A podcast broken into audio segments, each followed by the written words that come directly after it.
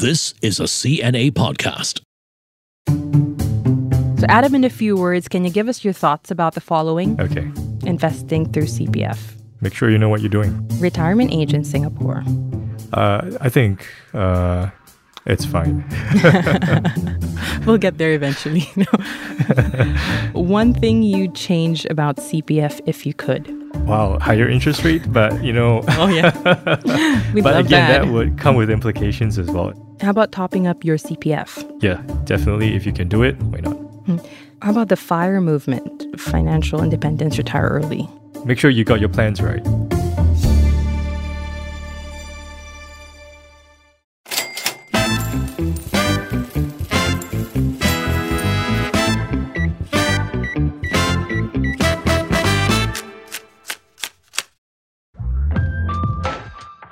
The Central Provident Fund, or CPF, has been a huge part of our lives, especially during major life decisions like buying a house, paying for medical bills, and securing funds for retirement. But CPF can be a complex beast, loved by some and hated by others. While there may be no escape to pay deductions, experts say we can make the most of the scheme. In this episode, we work through the maths and unravel the myths surrounding CPF with the help of our guest, Adam Wong. Adam is the editor in chief of The Fifth Person, a financial literacy and investment website. So, Adam, let's just get straight to it. Sure. CPF is a fact of life here in Singapore, and some are for it, some are against it. But how should we approach CPF? I think CPF is here to stay. I mean, whether you like it or not, I think a lot of controversy is surrounding CPF. You get the most headlines out of that. But I think the majority of people in Singapore, I think they work with the CPF, as in it's a system that it's here to stay. It's been around for a long time. And whether you have your complaints about it or not, it's something that you have to work with. And I think there are benefits to the CPF that you can definitely make use of and use it as part of your financial planning. Yeah, what are the benefits? And let's start with that. I think the most obvious one is that its interest rate is pretty good. I mean, if you go to the bank right now, fixed deposits in Singapore have been the rates have not been great for the longest time. It's always been less than a percent. Maybe it's coming up a little bit because interest rates are going up. But for the longest time, putting money in the bank wouldn't get you anywhere. It's just to put money in the bank. And for the CPF to come in and basically offer you 4% in the special account, practically risk free, I think that's a great option for people out there. Even if you go into the stock market, the bond market, it's not easy to find a risk free instrument that's backed by the Singapore government for 4% interest per annum. I think that's the main thing that we have as Singaporeans that we should make use of. You mentioned that it is risk free. Mhm. Can you explain to us like how it can be considered as risk free? Because for many of us, we won't be touching this money until like when we're in our 60s. That's decades away. Right. So when I say risk free, it comes from an investment perspective. So if you go invest money in the stock market, even with bonds or property, there's risk involved, right? Prices can come up, they can come down. You might lose money in your investment. So technically, you shouldn't lose money in your CPF. The risk you have is that you have to trust that the government will continue to run things as well as they have done for the last many decades, right? And the policy doesn't change. So there's policy risk in that sense. But when it comes to investment risk, it's technically risk free. You don't risk losing your money in the CPF. Yes, there are restrictions in the CPF system. You can't withdraw everything at 55, but the money is still yours and it goes back to you through the form of a monthly payments when you retire. So it's risk free in that sense. hmm I guess trust, as you said, is important. And you can also look at history, I guess, and see how it has been quite consistent. But these deductions, of course, we can't opt out of them, right? It is required. And at the same time, we don't actively manage our CPF money because someone else does it for us. But sometimes that also means that we don't really check it, we don't read about it, we don't care about the details because it's someone else's problem. And we'll think about it when, say, we're older.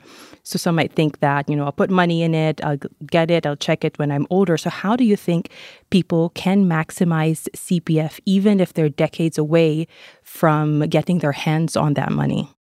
I think that's the best time to maximize the use of CPF when you're much younger and you have such a long runway to grow. I mean, if you're near 55 and you don't have a lot of time to grow your money if you haven't been putting money in the CPF, over the last, you know, many decades. So if you're young and you want to contribute to the CPF, I think it's an option. I would treat it like a bond actually. Mm. It's because bonds out there, they pay you a fixed interest rate. It's technically safe in that sense.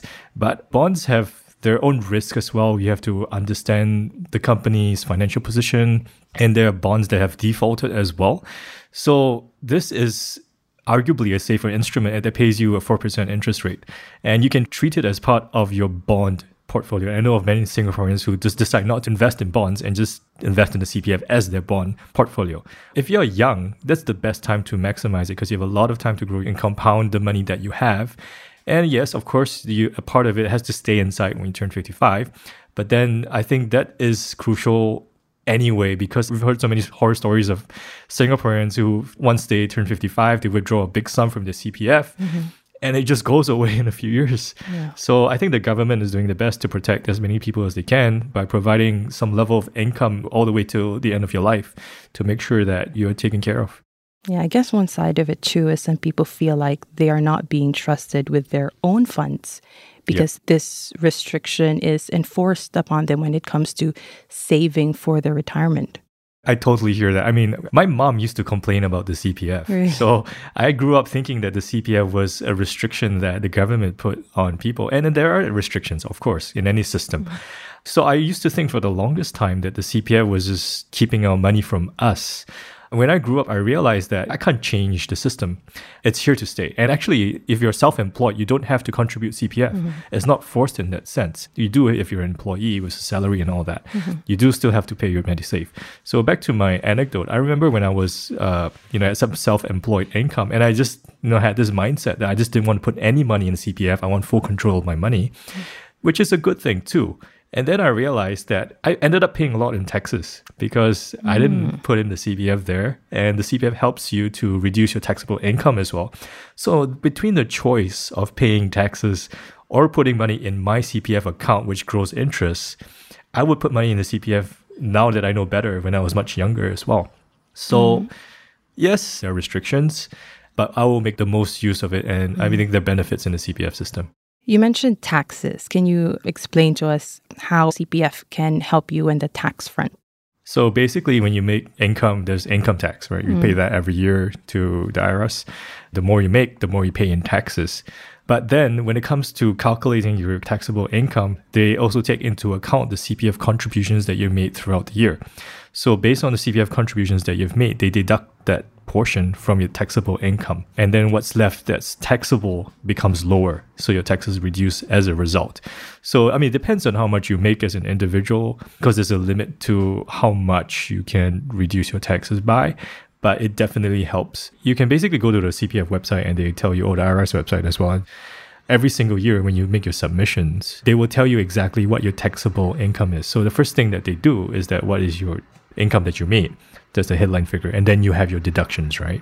So maybe you have your tax relief because you're an NS man, because you're a parent, or because you're a mm-hmm. caregiver. So if or you made donations to charities and all that stuff. So these are deductions that go into reducing your taxable income anyway. And CPF is part of that deduction as well. So it reduces your taxable income. So what's left over is the amount that can be taxed. So based on that amount, then the IRAS will calculate what your tax is based on that new taxable amount.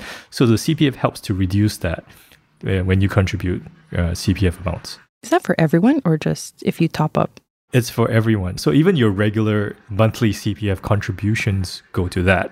And of course, if you do the cash top up as well, up to $8,000 every year, there's a tax relief on that as well. Mm.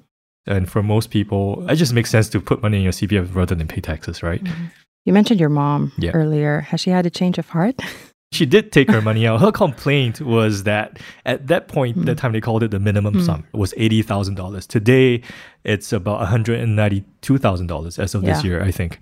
So it's called the FRS now, full retirement sum. So my mom's gripe was that that eighty thousand dollars was something that she could never touch. Mm-hmm. That was a complaint. Everything else she had above that, she took out, and she had no complaints about that. Yeah. So she was complaining about that eighty thousand dollars. But I look at my mom today and she has this stream of income from the CPF every single month that supplements her income.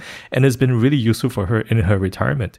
I don't know if she agrees with it nowadays, but mm-hmm. the way I look at it and the way she's managing her finances, the CPF income for her has been very, very useful. And that's an issue too, the raising of the minimum sum that you mentioned, because some people look at it and go, oh no, now I have to put even more money in Yeah. in the CPF. And it could be quite worrying for some Yeah. because there are tweaks that are made along the way. Yes, that's true. So, yes, this raising of that minimum sum or the full retirement sum is another common complaint. I mean, I totally understand that. It feels like if it's something that feels very far away Yeah. and every few years or so they raise it, then you're going to feel the goalposts keep shifting. Yeah. And they have explained this before that it has to keep up with inflation and the costs of living expenses. So just take my mother's example. If they never raised it and your retirement sum today is $80,000 and that's all you need to put aside in your CPF, let's say for me, I'm like probably like 15, 20 years away from my retirement. How much is $80,000 going to be worth in that time? So it doesn't make sense because then if you're going to retire on that amount, it's not going to be enough. So the government has to increasingly, steadily shift up the FRS to keep in line with inflation. It's just a fact of um, money and investments in general. So, do you think we should solely rely on CPF? Is it enough to focus on putting our money in CPF and not looking in other investment schemes, investment products? My answer would be no. I think CPF alone is not enough. I mean, I think there are people who just rely on CPF alone. There's been a famous example of this gentleman that run this 1M65 movement where he advocates having 1 million in your CPF mm. and then from then on, once you've taken care of that base, you can kind of relax and then focus on your other investments because he knows that whatever happens to him, he always has that CPF amount to rely on. He's never going to get busted out. All right. He always has that CPF to take care of him. That's his philosophy and it makes sense. Some people feel that CPF is not good enough. 4% is not good enough. I can make more money in the stock market, mm-hmm. five, six, seven, ten percent And that's entirely possible as well. So I share that approach. I think the CPF forms one pillar of your financial portfolio. There's so many other options you can consider out there. There's property, there's stocks, there's dividend stocks, and there's stuff like that, REITs as well. And they all form a basket of investments that you can consider and how much you want in CPF, how much you want in your stocks depends on your risk profile, your financial goals, your investment goals. So the CPF is just one tool that you can use. It's like a lever of how much you want to put in CPF and the rest of it is really up to you. So it's not a black or white thing. It's like mm. zero CPF or all in CPF. It's just one thing you can use. Hi, my name is Steve Lai, And I'm Teresa Tang. and we are the hosts of the new podcast, CNA Correspondent. From New York to Bangkok, join us as we kick back and chat with our colleagues across the globe about the latest news developments. Look out for our weekly episodes wherever you get your podcasts. About those who are in the gig economy, who are freelancers, where they don't have employee contributions? They're not required to keep a part of their income in CPF. Do you recommend or suggest that they put money into CPF or should they go to equities or other investment streams? Yeah, this really depends on the individual. So I don't think I can make recommendations for anyone because it really depends on what their goals are, how mm-hmm. financially literate they are. Because investing in the stock market, yes, you can earn potentially higher returns, but you have risks. And if you don't know what you're doing, you can end up losing money. Wherever you are, whether you're self employed or employed, all these things have to be balanced out, taken into account what makes most sense for you. So if you're self-employed and you feel that you understand what investing in the stock market or the crypto market is like, hmm. and you take care of your risks, then yeah, sure, go ahead. And then you still can consider contributing to your CPF because that helps with your taxes as well. Mm-hmm. If you don't want that, I would treat it as a potential bond mm-hmm. as an option that you can use if you want to. I'm just totally agnostic about these things and just make use of what makes most sense for you. What about those who are nearing their retirement age? Because it's one thing when you're decades away and you still have time to recover from any financial losses, but those who are like a few years away from retirement and maybe they haven't really put a whole lot of attention into trying to see if they have enough money once they hit retirement, what do you think they should do at this point to make sure that they are on the right track? When you're near retirement and then if you don't have enough money, I think the reality is you just have to continue working. Ouch. yeah, that's true, right? But if you've saved up enough, or maybe if you're lucky enough, one of your children are s- is so rich that Right, they can take yeah. care of you, you know, that could happen. And hopefully you had a good relationship with that kid. In any case, if you're older, then your margin for error is going to be a lot smaller. You can't take risks because if one thing wipes you out at 55, 60, it's going to be really tough. You don't have the energy or the opportunities as someone who's 30 years younger. It's different. Mm-hmm. So you got to be really careful with that. And it doesn't just apply to CPF, it applies to every investment that you have out there. You can't be taking unnecessary risks. So you want to invest in things that are very stable, predictable, that suit your risk profile. Maybe something that pays you a very stable dividend, doesn't give you a very high return, but it gives you certainty. So CPF is something like that. In fact, ah, I actually have a friend's father who actually put more hmm. money in the CPF.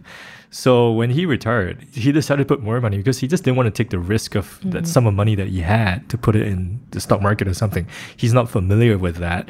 But the CPF is something that he understands. Mm-hmm. It's basically 4% on 5%, up to 5 6% as well. You know, for some of the balances in your CPF account, especially once you cross 55 as well. So he decided to just put more money there because it's something that he understands and he trusts and is risk free, like I said. And he, he gets an increased payment out of it every single month. So rather than risking his mm. money somewhere where he doesn't understand, he decided to just put more money in the CPF. That's an interesting point there, Adam. But what do you think are the things that are misunderstood when it comes to CPF? I think what people think about when it comes to being misunderstood about the system is that when you have something that's mandatory, people are going to complain about it.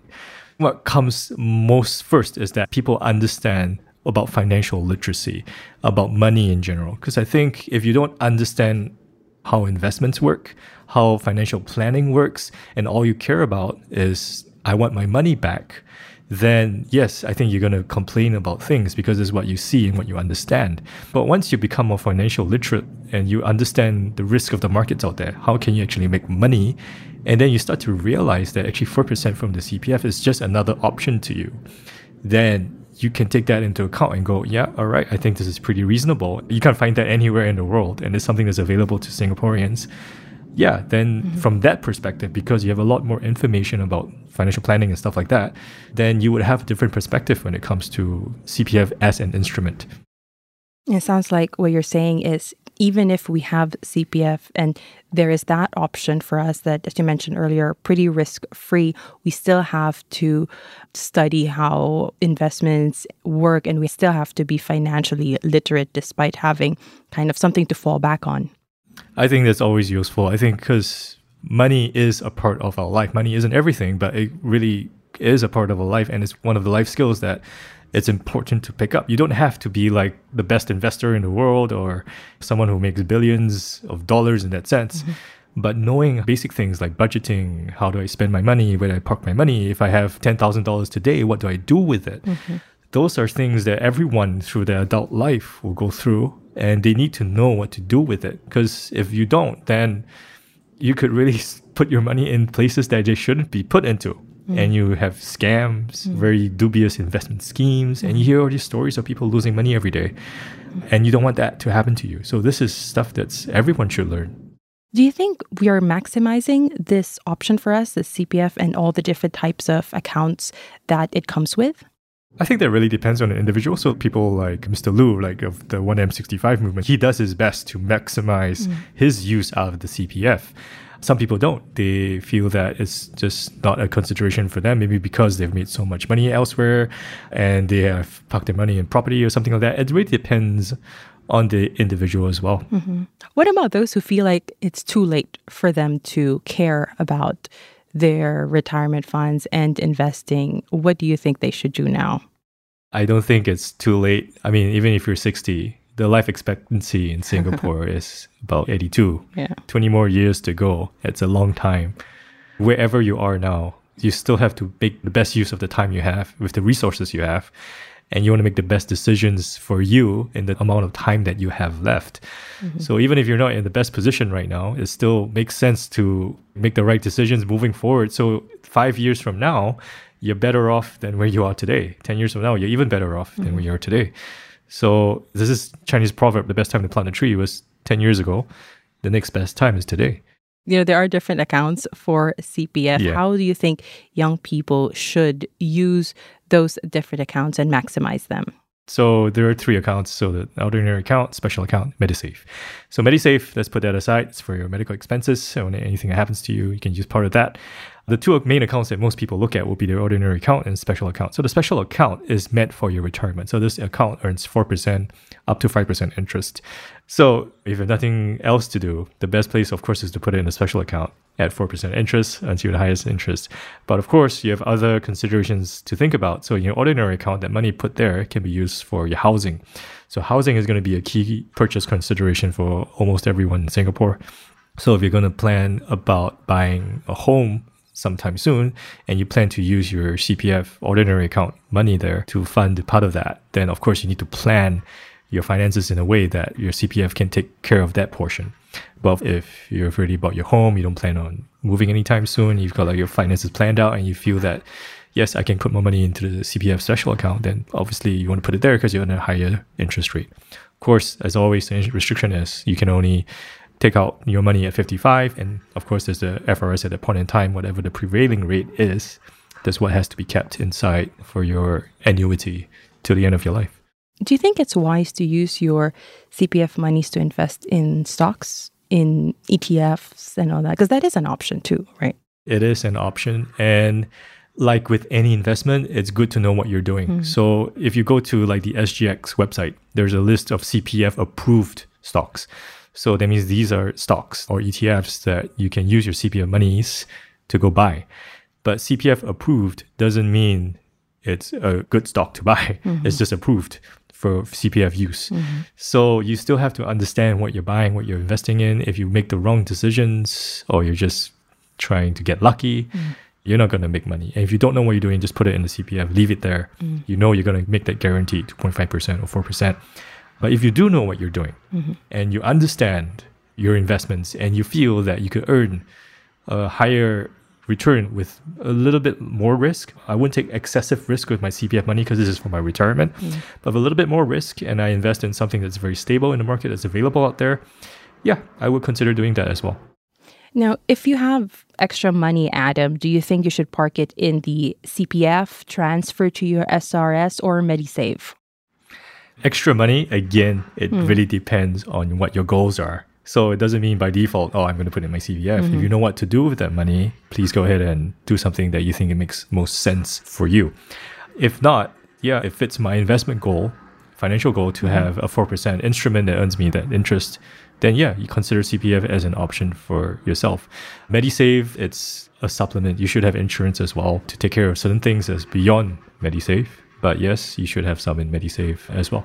So it really depends on your investment It- it goals really and depends your on who you risk are, yeah. profile, right? That's true, yes. Before I let you go, there are different opinions about CPF, but how would you compare CPF to other pension systems in different parts of the world?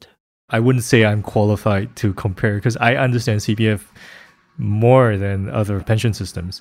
But what I can share, for example, like the 401k in the US is linked to the stock market. Hmm. So if the stock market isn't doing well and the year you're retiring, everything comes to a crash, that's going to be really, really painful and something you don't want to see happening as well. So I wouldn't know about any other pension systems in the world, but for Singapore, I think it's something that we can make use of and why not make the most use out of it. Yeah. That's a good point about how CPF is here to stay, and we should include it in our financial planning, and we should also maximize its benefits. Thanks so much for your insights, Adam. No, thank you for having me. Thanks to my guest Adam, and thanks to all of you for tuning in. We hope you enjoyed this episode. Do remember to like this podcast so you know when a new episode drops. You can find CNA's business and financial coverage online at cna.asia. The team behind this podcast is Audrey Wan, Daniel Lee, Jacqueline Chan, and Crispina Robert.